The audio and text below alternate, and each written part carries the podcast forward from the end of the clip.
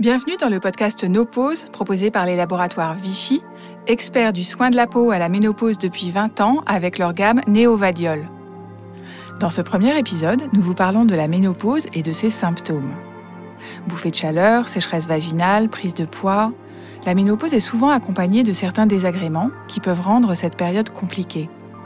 Que peut-on faire pour limiter ces symptômes? Lorraine Métro-Mantelet est gynécologue médicale et elle est spécialisée dans la prise en charge de la ménopause. Elle partage avec nous ses conseils pour vivre au mieux cette transition.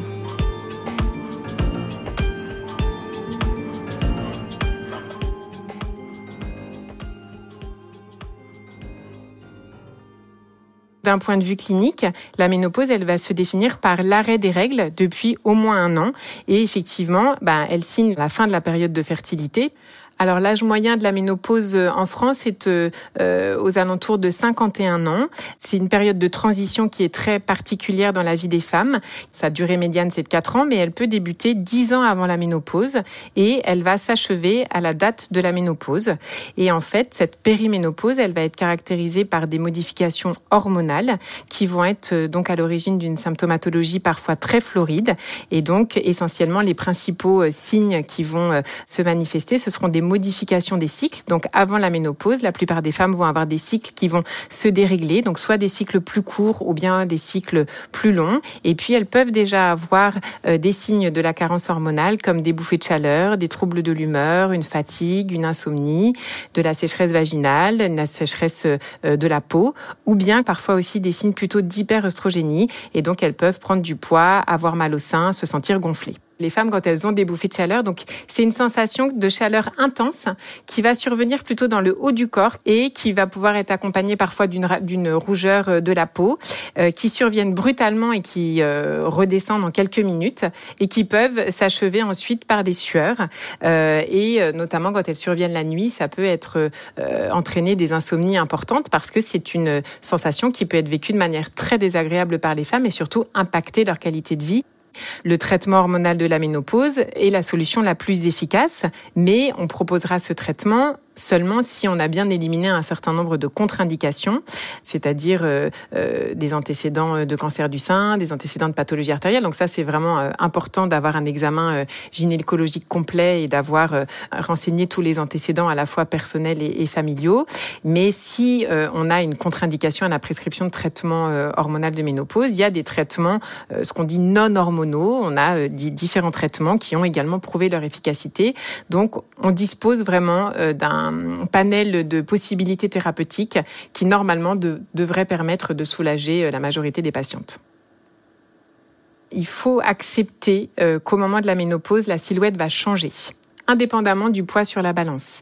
Euh, la répartition des graisses va être différente. La graisse va avoir tendance à se stocker au niveau du ventre. Ça, c'est, on le sait, un phénomène qui est extrêmement fréquent.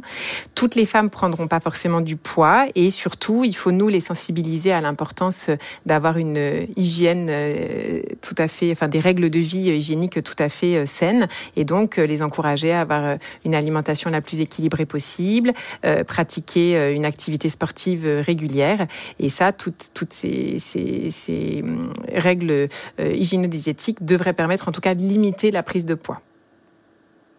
Quasiment une femme sur deux aura une sécheresse vaginale. C'est important euh, en termes de qualité de vie parce que euh, dans ces cas-là, quand on a une, des muqueuses vaginales qui sont pas hydratées, ben euh, les patientes n'ont pas envie d'avoir une vie sexuelle active. Donc après, c'est un cercle vicieux. Elles ont des appréhensions et c'est d'autant plus dommage que ce soit pas abordé parce qu'on a des traitements locaux très efficaces. On peut commencer d'abord par des gels, des lubrifiants non hormonaux, des hydratants et puis ensuite on peut même donner des petites doses d'hormones essentiellement d'œstrogènes par voie vaginale, euh, soit sous forme d'ovules ou de crème ou d'anneaux, euh, qui peuvent vraiment améliorer euh, ces symptômes. Il faut pas négliger l'impact psychologique de cette période de la vie de la femme. Euh, c'est vrai que c'est une période charnière d'un ce point de vue-là. Si effectivement elles sentent qu'il y a une vraie détresse, hein, ce qui est le cas parfois chez certaines de nos patientes, dans ces cas-là, un accompagnement euh, psychologique peut être tout à fait adapté. Mais il n'est il est pas nécessaire dans tous les cas. Je rassure, je rassure les femmes. Toutes les femmes ne connaîtront pas les symptômes euh, effectivement euh, dont nous parlons et en tout cas, si elles en ont, le fait d'échanger avec leur médecin permettra de trouver les solutions appropriées euh, et donc de pouvoir permettre de nettement diminuer ou modérer l'intensité de ces symptômes. On a une solution thérapeutique pour chaque symptôme.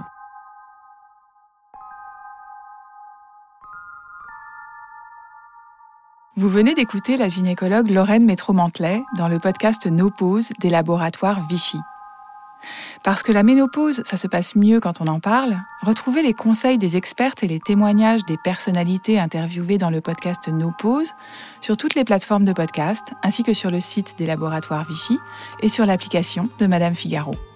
No Pause est un podcast proposé par les laboratoires Vichy, produit et réalisé par Madame Figaro et 14 Haussmann. Lucille Rousseau-Garcia a fait le montage, Marine Kéméré a composé la musique et Tristan Mazir était en charge du mixage. Merci de nous avoir suivis.